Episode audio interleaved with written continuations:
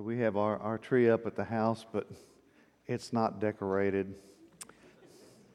It needs some, some light, lighting help before the decorations go on it, I'm told. So I, I have a task ahead of me, I'm afraid. So uh, we're going to be talking uh, this morning about giving up control. Uh, any, any of y'all have issues with control? Okay, I don't want you pointing to anybody else. Right? Control issues. Yeah, you, you know what God's answer to that is, right? Children. Yeah. You know, if you think you're in control, just wait till you have kids or grandkids and, and you find out you're not, you know. They, they quickly teach you that, you know, oh, oh actually, you're not in control. You just think you are. Uh, so um, when, uh, when we were coming up to, to Austin after Ashton was born the first uh, time, we were coming up here for a baby shower. And, and uh, we arrived in Austin, and I, I'd already changed clothes twice by the time we got here. Think about it. And, uh, and, and, so we got here and we're at some friend's house, and I'm sitting there and I'm bouncing her on my lap. I'm in my last set of clean clothes, and she turns around and looks at me and goes, Bleh! So, did you know that you can get your clothes cleaned in an hour here in Austin? If you have the, if you're willing to pay for it, then you can actually get them cleaned in an hour and get them back. So, uh, we, we uh, I borrowed clothing and we cleaned clothes and did that. You know, that's, that's, you know, if you think you're in control, maybe not so much. So, uh, so when we were, uh, you know, kind of learning how to, to deal with our children and working with our kids, one of the things we learned was that, uh, you know, if you, uh, if, if you enter into a direct power conflict with them, uh, inevitably they tend to end up winning. So, you know, you have, to, you have to be crafty about such things. And one of the things we came up with was the night night buzzer.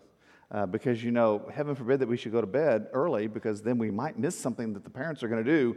And really, you know, parents, y'all know when we put our kids to bed, we're really not going to do anything exciting, right? We just want them to go to bed so we can go to bed. But, but, but you know, we did. So we had the night night buzzer, and and and I don't know where Cindy read this somewhere, uh, but we would set the night night buzzer, and you know, like three to five minutes or so, and and, and it would it would go, and, and then it would go off, and, and they, oh, I don't want to go to bed. Well, sorry night night buzzer says it's time to go to bed. Sorry, guys, you got to go. So they'd go off to bed. You know, you have to learn these little. You, know, you can't you can't control, but the night night buzzer is, is you know it's like fate. And when our daughter was uh, starting school, and we'd try to get her up in the mornings to go to school, and she wouldn't want to get up in the mornings, and, and this would be you know kind of a battle. And uh, finally, one morning she said, "You know, if you would just get me my own alarm, I will get myself up." Okay, we'll try that. So, you know, we're desperate. So, so we got an alarm and we, we put it in there, and she set it. And I want you to know from, from the time she was in kindergarten on, she set her alarm and got herself up every morning to go to school uh, because it was far preferable for her to do that on her own. Uh, you know, we, we like to think we're in control of things, and we like to be in control of things. Uh, the reality is, a lot of times we're not as in control as we think.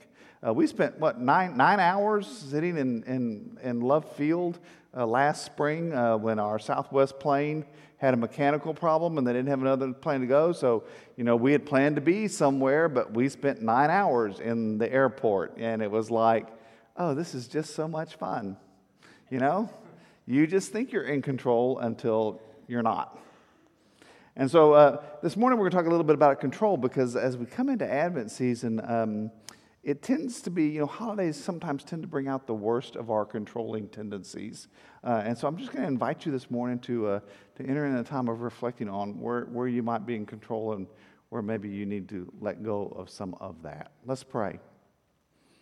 And Father, we come, we confess to you that we, uh, we like to be in charge and we like to be in control. So uh, come this morning and help us to let go uh, and to allow you to be God. Uh, may the words of my mouth, may the meditation of all of our hearts be acceptable in your sight, because you are our God and our Redeemer. Amen. So if you look up the word control, you'll find it's like this uh, the noun, uh, the power to influence or direct people's behavior or the course of events. A verb, to determine the behavior or supervise the running of someone or something. And I think it's a great definition for what we're working with today. That have the, the power to direct people's behavior or the course of events, because you know the truth is, how well does that work for you? You know, I mean, if you've ever actually tried to do that, you find that people are very resistant to that. Nonetheless, we try. And one of the people uh, in, in the Peanuts strip that uh, is very big on control is our friend Lucy. And so uh, this morning, uh, just, just watch as she tries to take care of things. Now, there's a young lady with ambition, real estate. But you know, she's, she's, got, she's going to diagnose him. She knows what the problem is. She knows what he needs to do to fix it. And then when he says, I don't know anything about doing that, she says, Don't worry about it. I'll be right there to tell you what to do. Have you ever tried to fix someone else? And someone in your family, maybe, or someone of your connections you know, uh, where, where you've tried, you know, you try to fix them. Have you ever done that before? How well did that work out? I mean, uh, you know, uh, most of us, uh, you know, we, we really keep falling into that trap, and that's really not what people need from us. Uh, a number of years ago, Cindy kept coming home from work. She had a, a work situation that was troubling her, and she came home several days in a row and she would come home rah, rah, rah, and telling me all about it. And, you know, being the fixer, you know, right? I'd be going, okay, well, this is what you need to do. And I'd tell her, do this, do this, do this, do this, do this. And she'd, uh huh, uh huh. And the next day she'd come home, the same problem all over again. And I said, honey, I told you, you just need to do this, this, this, and this. So we did this about three or four days in a row. And finally she came home the last day and she's telling me about this problem.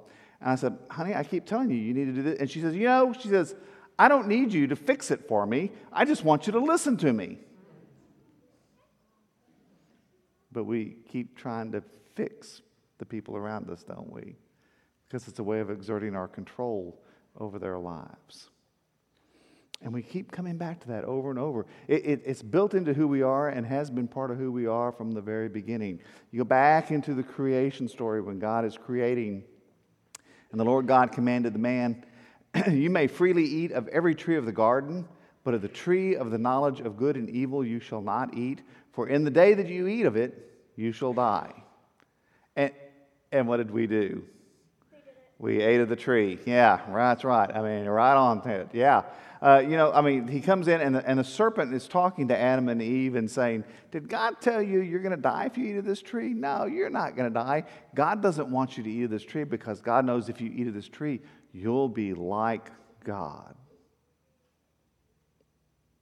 And we thought that sounded great. So instead of having to rely on God, we can just do it ourselves. And that's what we keep doing. We keep trying to take it on ourselves instead of allowing God to be God. If we can just be in control, if we can just be in charge, we'll fix everybody and we'll fix everything. Someone once wrote that uh, our, our role as, as, followers of Christ, you know, we, that we are actors in the play that God has written. It's not our role to write the play, it's our role to act the part that's been written for us. And yet, too often, we're kind of like uh, actors in a Shakespeare play who decide, you know, I think I could write that line better than Shakespeare. And so we start rewriting the play, and what we write is always less than what God intended. And so we're constantly refusing to allow God to do what God wants to do because we're in charge and we want to call the shots. It's only when we decide that we're going to let go of that and allow God to be God that amazing things begin to happen. Now, the birth of Jesus, the Messiah, took place in this way when his mother, Mary, had been engaged to Joseph. But before they lived together, she was found to be with child from the Holy Spirit. Her husband, Joseph, being a righteous man and unwilling to expose her to public disgrace, planned to dismiss her quietly. I mean, in those few sentences, there, there's, there's so much emotional turmoil that must have been going on behind that. Uh, they're engaged, but they haven't been together yet. And, and, and all of a sudden, she turns up pregnant. And, and Joseph must have been hurt and felt betrayed and been angry. And, and, yet, he's not only a righteous man, but he's also a gracious man because even in the midst of that sense of betrayal and hurt, he doesn't want to expose her to public disgrace. And so he, he's going to handle this discreetly instead of letting everybody know about it and letting her have it. I mean, that speaks volumes for the graciousness of his soul. But can you even imagine the, the kind of pain that he must have been in at that moment?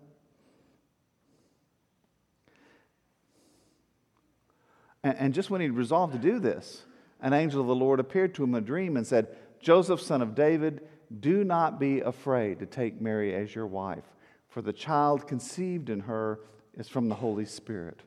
She will bear a son, and you are to name him Jesus, for he will save his people from their sins. Uh, the name Jesus, literally translated, means he saves.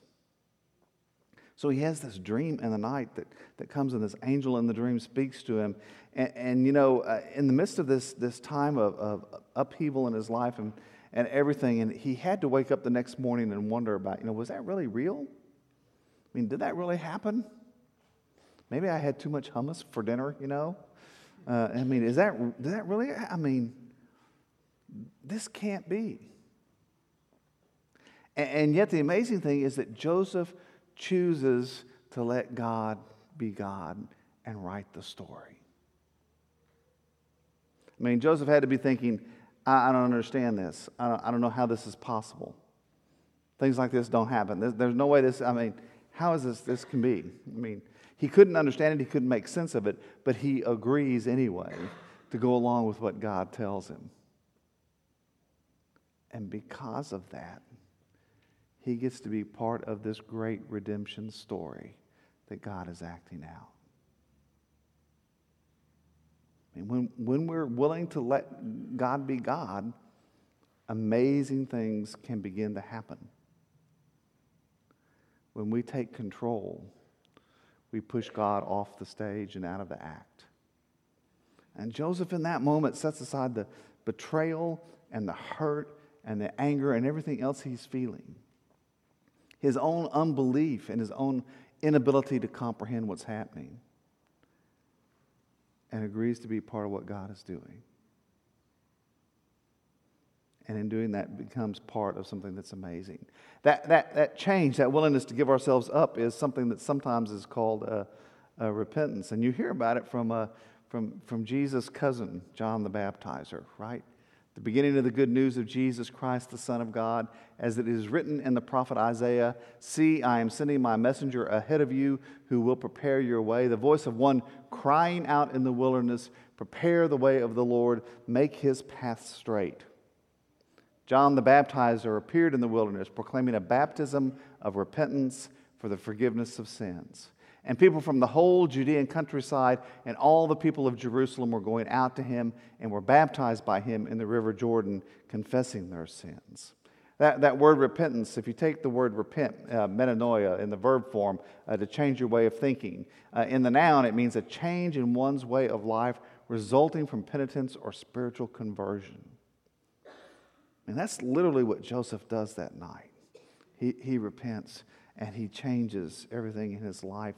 And that's what God calls us to do because it's only when we're willing to, to repent, to change, to have that conversion, and allow God to be God that the amazing things that God wants to do begin to happen in our lives.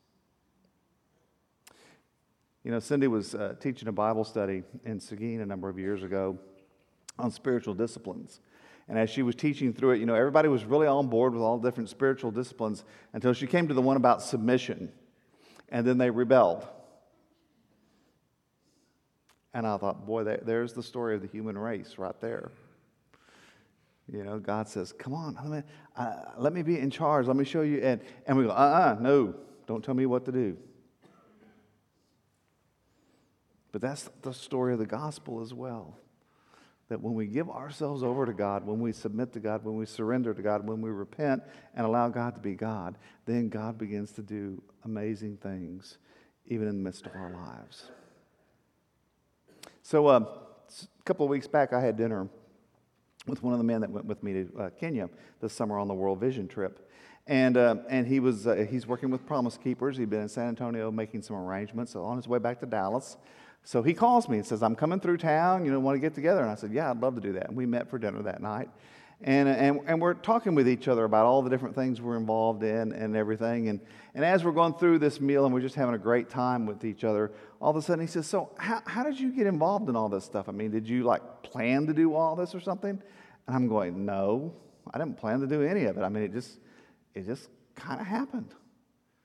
You know, I got involved with Corpus Christi Metro Ministries because people in my church wanted me to be involved with it. And so I started getting involved with it. And then the next thing I know, I ended up on the board for the organization.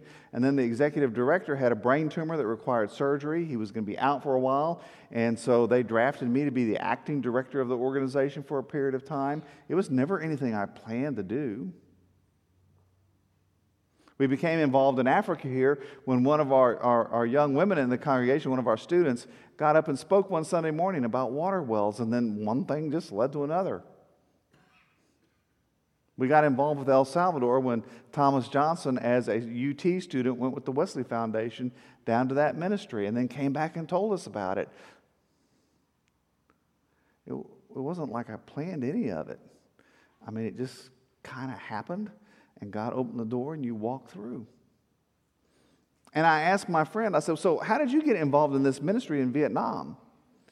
And he said, Well, you know, there was a group from our church that was going to go over to Vietnam, kind of a, a go look see kind of thing for mission possibilities. And, and I'd never been there before, and I was curious about what it was like. And so I went just to see what it might be like.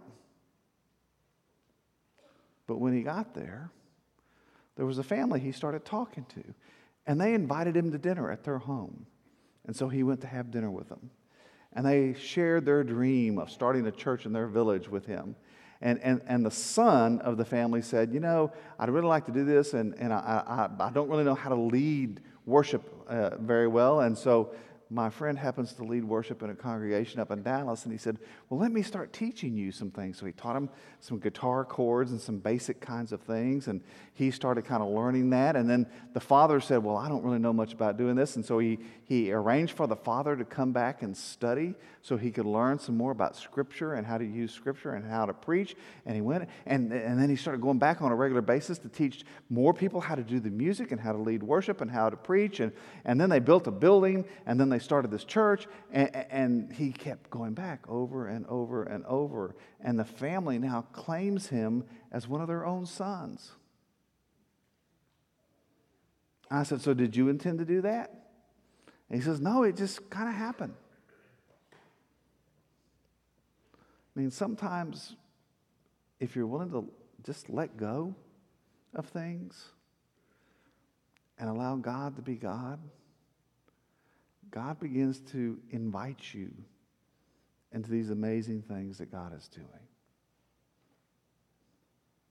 And Joseph got invited into the redemption story because he was willing to let God be God. So as we, uh, as we go into the, the Advent season, I'm, I'm, I'm, just wondering about where you are in terms of your control kinds of issues. Uh, you know, in, in what areas of the Christmas season do you like to get your way and be in control? And in what areas of life do you like to get your way and be in control? Does the tree have to be decorated just so? Do the ornaments have to be just in the right places? Do you have certain decorations that always have to be set out in certain places? Are there certain dishes that have to be cooked and served at certain times? Certain clothes that people have to wear?